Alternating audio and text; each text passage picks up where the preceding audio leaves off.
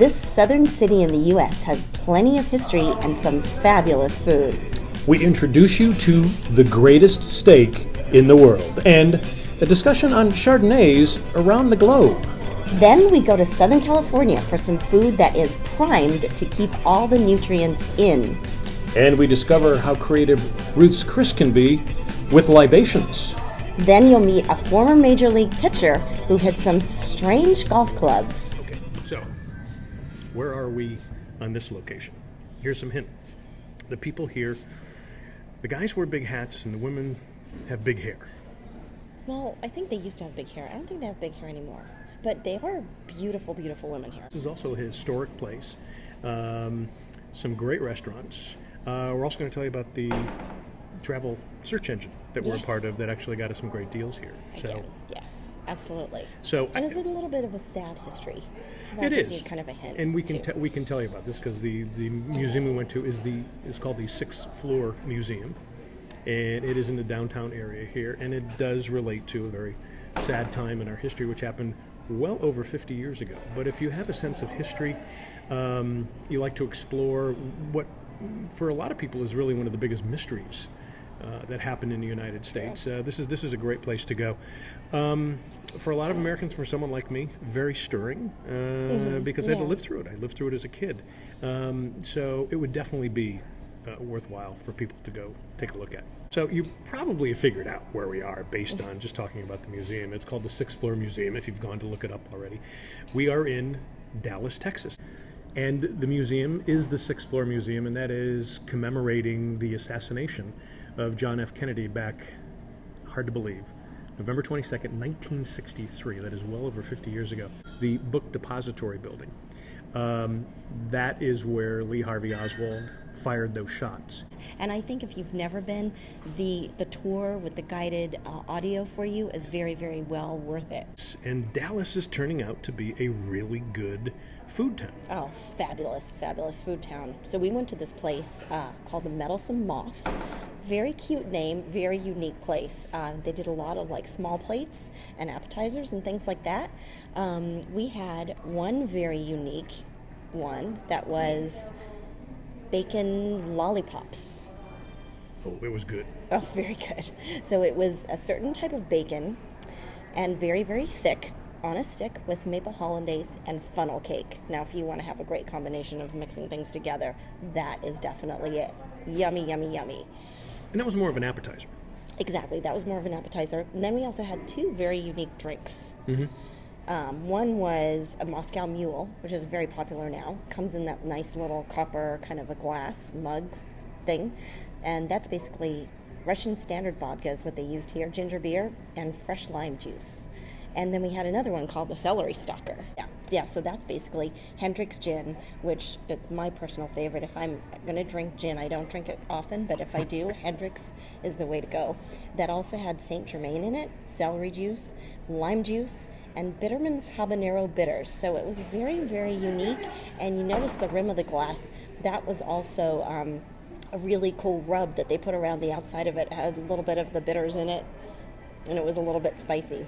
And it gave a different feel. So even though you think of Hendrick's Gin of being something British, which you hear in the South in Texas, where the Tex-Mex is big, and they love the spices down here.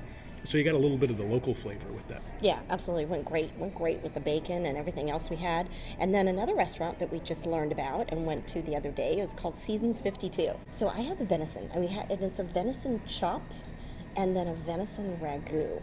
And that all came with these amazing off-the-chain sweet potatoes. Oh, those were good. You let me taste them. Goodness. I got to tell you, that might have been, out of everything we ate that night, I think the way those sweet potatoes were made, it's like a puree, like a sauté. Mm-hmm. Yeah, nice and creamy. They were the highlight, I think, of the night. Everybody agreed on that. Yeah, and you had the lamb. I had the lamb. So you killed Bambi and I killed little sheep there, so very tender. It was the suggestion that the waitress gave us, and so I went along with that, and it was really good. The vegetables were nice, and so it's a restaurant really you can't go wrong here. Oh no, not at all. If you're just stopping and even you're just getting appetizers and drinks, I had a nice wine list.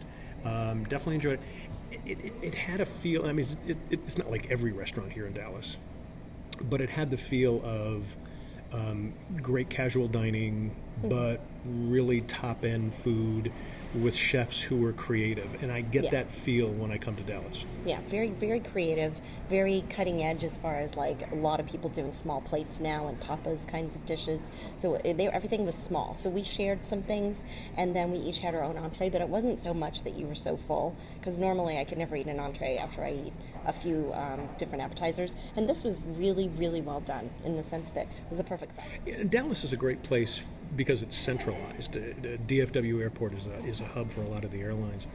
This is a great place to come and do it, like a 2 or 3 day getaway. More great food coming up, including the greatest steak in the world. And we go to Ruth's Chris, but not for the steak, for the libations.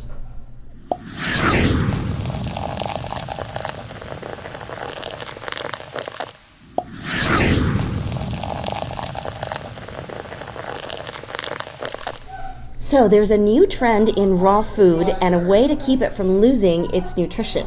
And as you found out, there's one restaurant that knows how to make it. So we're undercover in Santa Monica. The restaurant, Make. The twist, it's gourmet raw food. The secret, it's not really raw. Raw means it isn't cooked over 115 degrees, preserving the natural ingredients and nutrition. Our first dish, radishes with macadamia nut butter and taro chips. The butter, made by soaking the macadamia nuts in water. Notice those sprinkles? That's coconut bacon. Next up, kimchi dumplings. Those bubbles, ginger foam with red pepper puree. The wrapper, cilantro and dehydrated coconut. It has very distinct ginger, Asian flavor to it. A lot like kimchi. Now, kelp noodles with pea shoots, enoki mushrooms, and crispy olive bits. Mmm, yummy. So I could get the salty sea ocean taste from the kelp noodles. By the way, no carbs in that. Dessert, cinnamon churro flavored ice cream with cacao cookies. When you try all three together, harmonious, complementing flavors. Really good. Went great with this Nebbiolo. And that finishes off another undercover foodie. Well, clearly your CIA background helped you with that story. Yes, right. Now that food was fresh. It was really good. I can't get over coconut bacon. Yeah, well, you can't go wrong with coconut and bacon, right? Wow. So what was your favorite? Well, I would have to say the kimchi dumplings, because I love kimchi and I love dumplings. Who doesn't love dumplings? I mean, so I go with that. How about you? I would say that was the same one too. I enjoyed everything there. But I guess my big question, what do you think as far as guys going there? I mean, would there be enough for them to eat?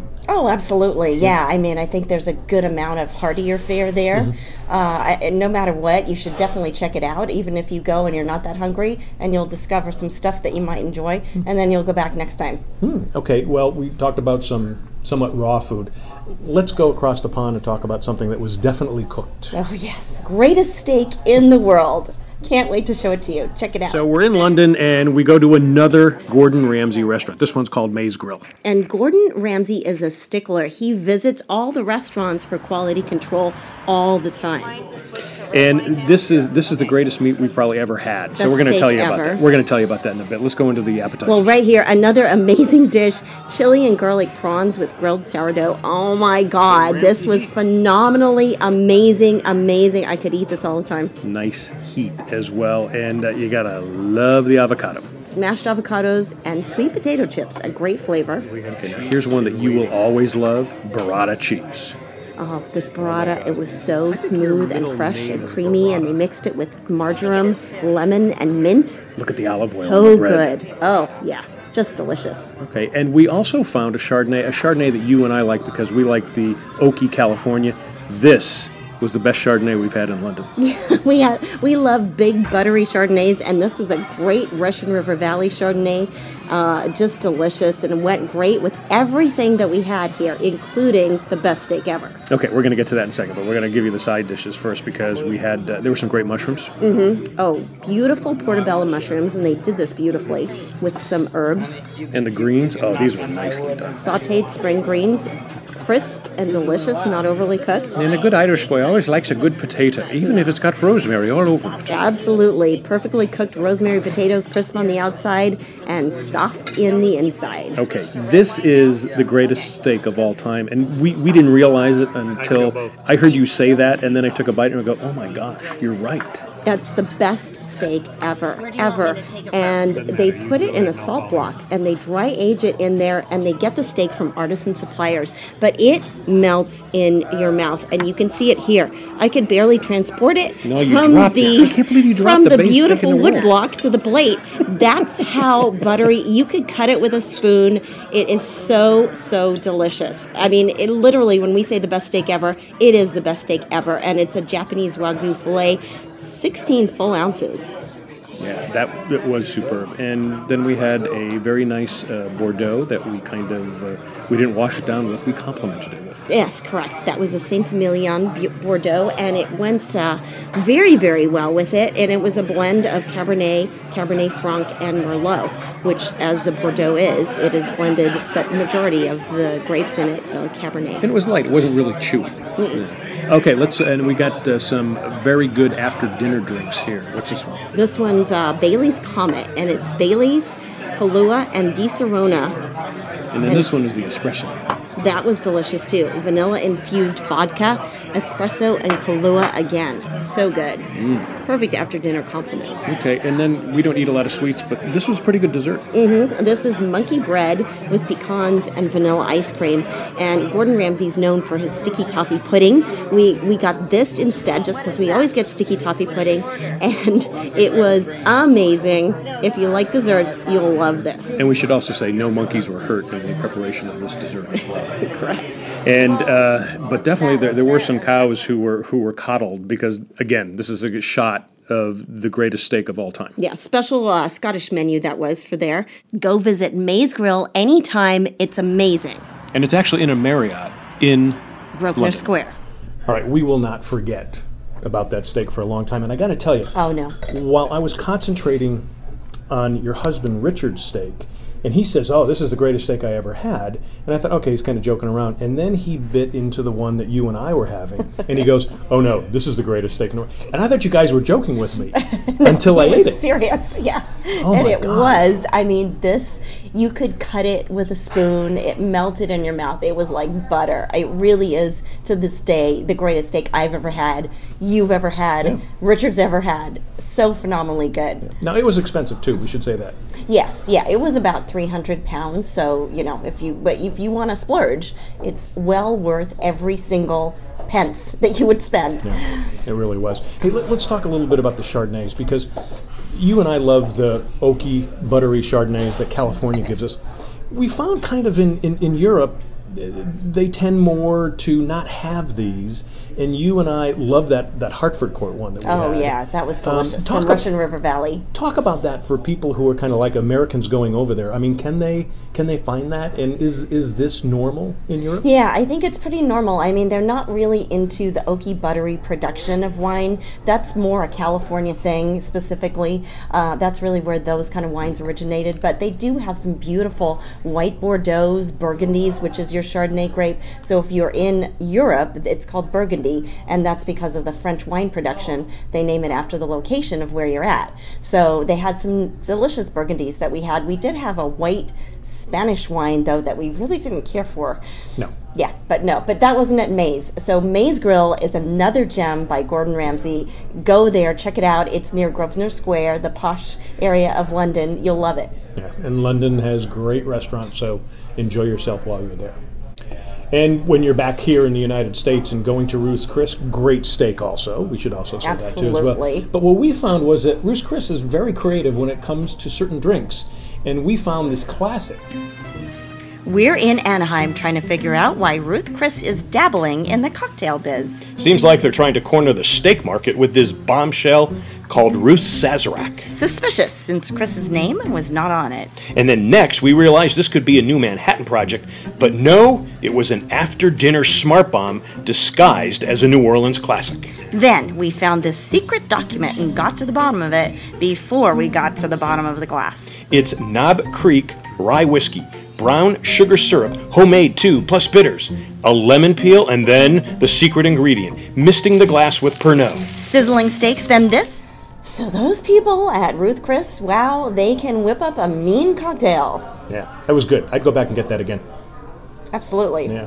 Well, when we come back, we're going to meet a former Major League Baseball player who I got to play a round of golf with, and he has got some strange golf clubs. Uh-oh.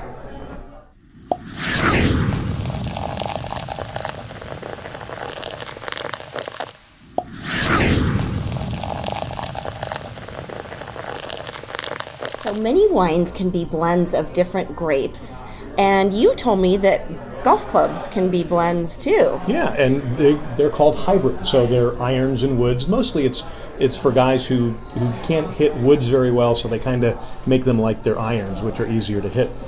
I met a Major League Baseball player, his name is Dave Johnson, and he uses all hybrids for everything.